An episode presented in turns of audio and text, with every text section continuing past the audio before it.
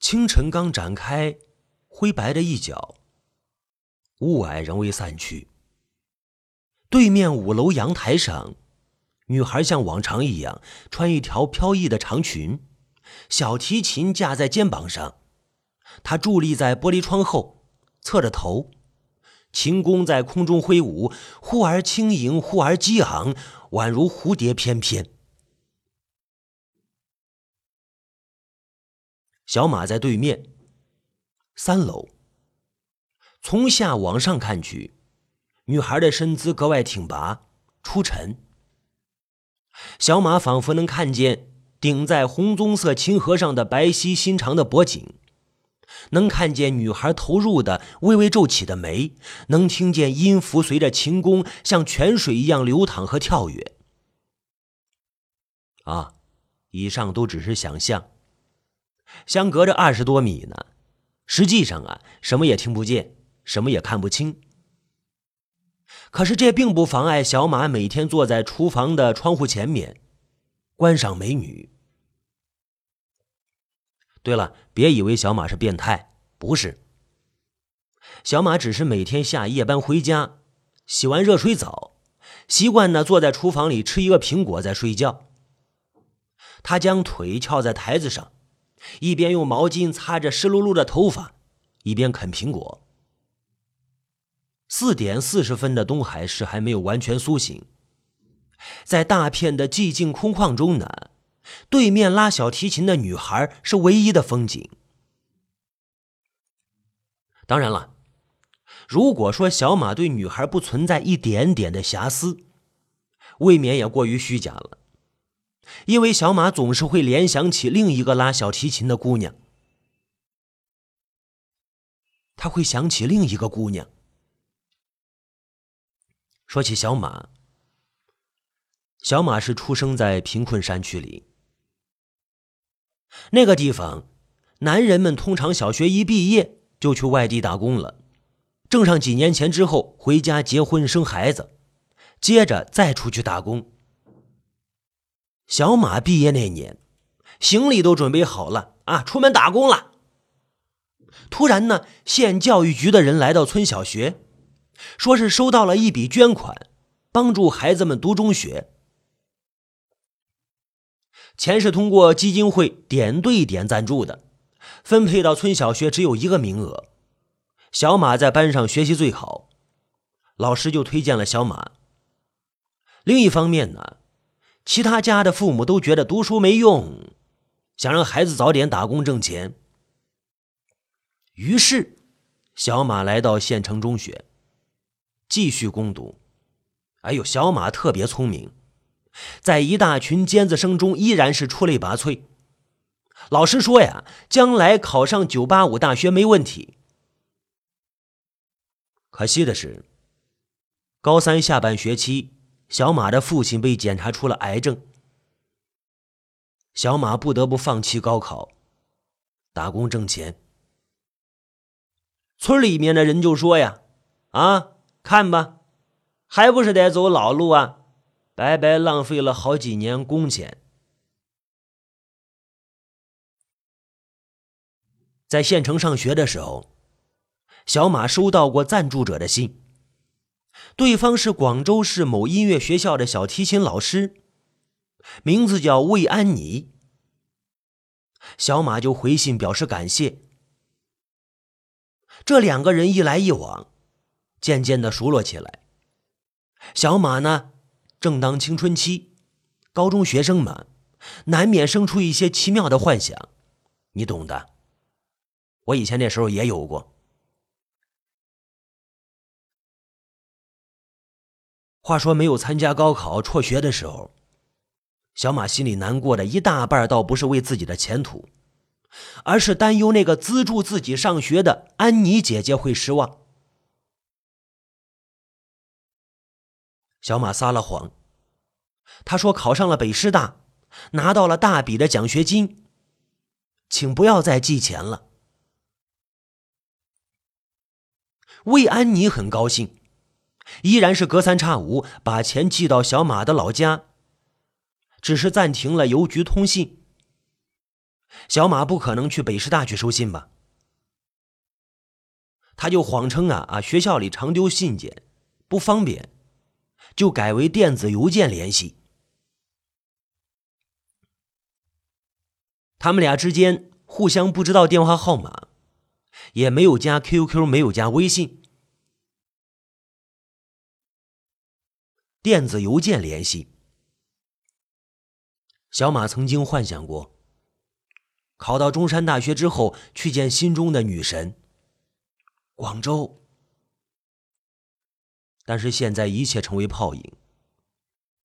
两个人的地位相差太远。何必平添瓜葛？而那个魏安妮也从未主动讨要过进一步的联络方式。小马既感觉到少许的失望，又如释重负。这与出身和钱多少无关，问题在于，小马现在是黑社会。所以说呀，每天早晨，小马望着对面阳台上的女孩，心里想的却是远在千里之外的魏安妮。相隔二十米，两层玻璃窗，小马在这一边，女孩在那一边。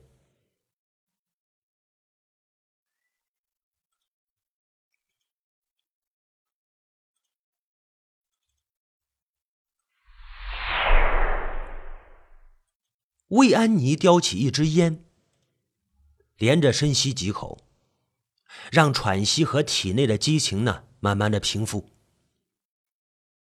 据说男人喜欢事后烟，女人喜欢事后呢喃。可是魏安妮恰恰相反，毕竟这只是欲望的宣泄，说情话什么的，太傻逼了吧。那个男人闭着眼，心满意足，很快陷入了昏睡。英俊的脸庞松弛耷拉下来，显露出蠢俗，又蠢又俗。魏安妮的心头涌上了一阵厌恶。这家伙是几小时之前在酒吧里钓上的，本来感觉不错，想着能多交往几天，不知为何突然间兴趣索然。掐灭了烟头，魏安妮悄悄起身，穿好衣服，离开酒店，打一辆车返回住所。到家之后，第一件事是洗热水澡。魏安妮一向不喜欢在酒店里洗，在家里才能彻底放松，才能从里到外洗干净。洗完澡，用毛茸茸、暖烘烘的浴巾擦干娇嫩的肌肤。再换上一袭宽松的睡裙，魏安妮感觉，哎，自个儿的血槽补满了。天边现出了微光，四周的高楼亮起了零星灯火。魏安妮从墙上摘下了小提琴，走到阳台上，开始每天必修的功课。在清晨的微风中，魏安妮摆出一个精心设计的造型。挥动琴弓，熟悉的人会看出来，他是在演奏维瓦尔的名曲《四季夏》第一乐章。他的姿态与动作跟那位同名的小提琴天才安妮·索菲·穆特一模一样，同时呢，又不经意之间流露出火辣和矫情，有点像新加坡的琴手陈美。不同的是，那琴没有发出丝毫声音，因为琴身空荡荡，看不见弦，也没用塞托。这倒不是怕惊扰了睡梦中的邻居，也不是拉琴的人已经达到琴上无弦，心中有乐的境界。事实上，魏安妮不会拉小提琴。最初，魏安妮在广州的夜总会做小姐，跟那妈咪很有一套。妈咪教导说，女人有一张漂亮的脸蛋儿非常好，但是光有漂亮脸蛋儿远远不够。想要上档次、卖出好价钱，那得培养气质，练一练舞蹈啊、瑜伽之类的。哦，妈咪说的倒是不错，可要知道。大部分小姐正是因为好吃懒做，才选择做这一行啊。谁会有耐心去刻苦练习呢？我要是会那些，我还做小姐吗？只有魏安妮上了心。魏安妮没去学瑜伽、学舞蹈，因为从小喜欢音乐，报名参加了小提琴速成班，可惜呢，天分有限。两个月后，老师委婉的告诉他：“啊，你已经过了练琴的年纪。”魏安妮的自尊心并没有受挫，反而从中寻找到了乐趣。他学着电视中小提琴手的样子，一板一眼的拉空琴，同时脑子里想象着乐曲，哼唱着。金碧辉煌的演奏厅，庄严的舞台，跟那些穿着燕尾服、晚礼裙的红男绿女们，带他短暂的超脱庸俗的日常生活。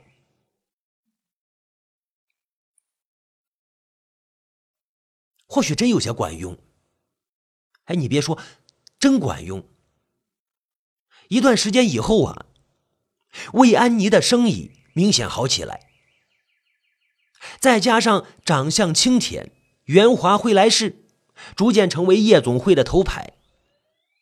虽然那客人们大多都是土豪暴发户，但是气质这个东西啊，那的确是摸得着、看得见。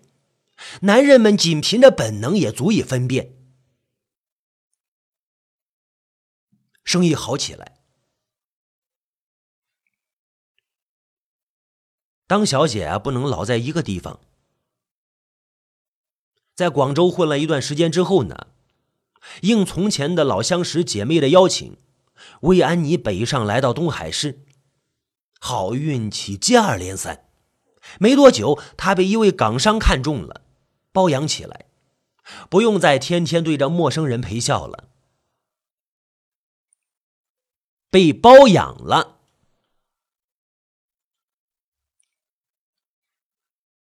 今天魏安妮拉琴时有些心神不定，为什么呀？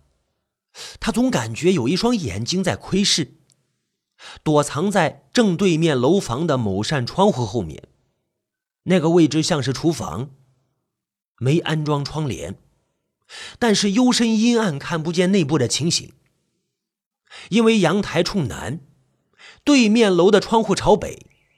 别说此刻天刚放亮，就算大白天也难以看清晰。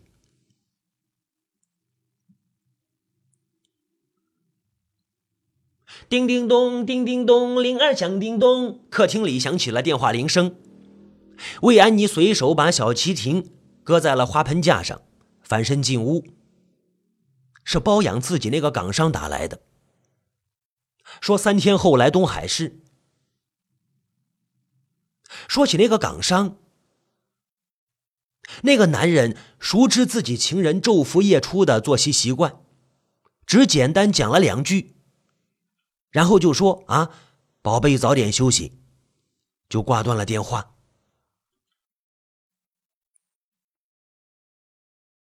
那个香港人名叫龙宇生，是某个知名会计事务所的合伙人，身家丰厚。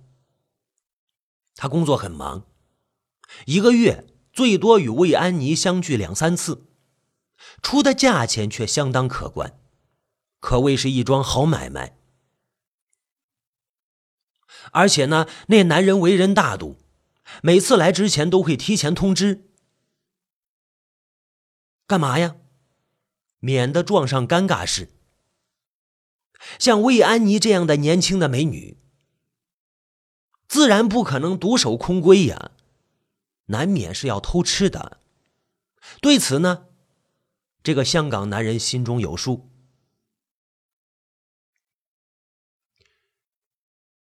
对方的体贴，魏安妮也是心领神会，因此抱着感激和欣赏的态度，小心翼翼的维护这一段关系。最近似乎起了变化。四月份，他俩去纽约旅游，在艾瑟尼广场酒店的豪华套房中一番温存云雨之后，港商龙宇生突然问他：“你喜欢巴西吗？想不想去那里生活呀？”“好啊，早就想到南美玩了，看桑巴舞，去亚马逊森林探险。咱们什么时候出发呀？”一开始，魏安妮没有反应过来味儿来，兴高采烈的回答：“不是旅游，是常住，我想移民。”你是说？魏安妮愣了愣。你是说跟我一起移民？那你太太呢？龙雨生沉默半晌，闷闷的说。我们正在办离婚。魏安妮吃了一惊，追问出了什么事了。龙宇生却不肯多说，话题暂时终止。第二天返程，龙宇生回香港，魏安妮回东海市，两人在安检口分手，各自上了飞机。坐在机舱里，魏安妮收到一条短信。那件事我是认真的，你考虑一下，安妮。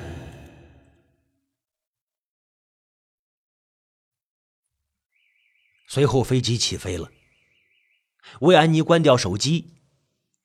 回到东海市之后，她也一直没有回复，因为这件事确实需要认真考虑。从平时相处的蛛丝马迹判断。龙宇生有一个幸福美满的家庭，与妻子关系融洽，怎么会突然离婚呢？魏安妮不至于天真到以为是自己是原因。百万富翁爱上妓女的情节，只能出现在电影里。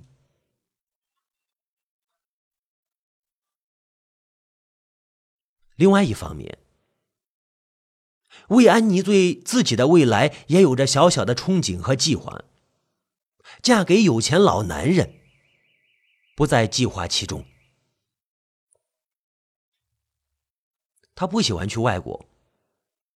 啊，对了，去旅游是一回事，定居又是另一回事。旅游还是可以的。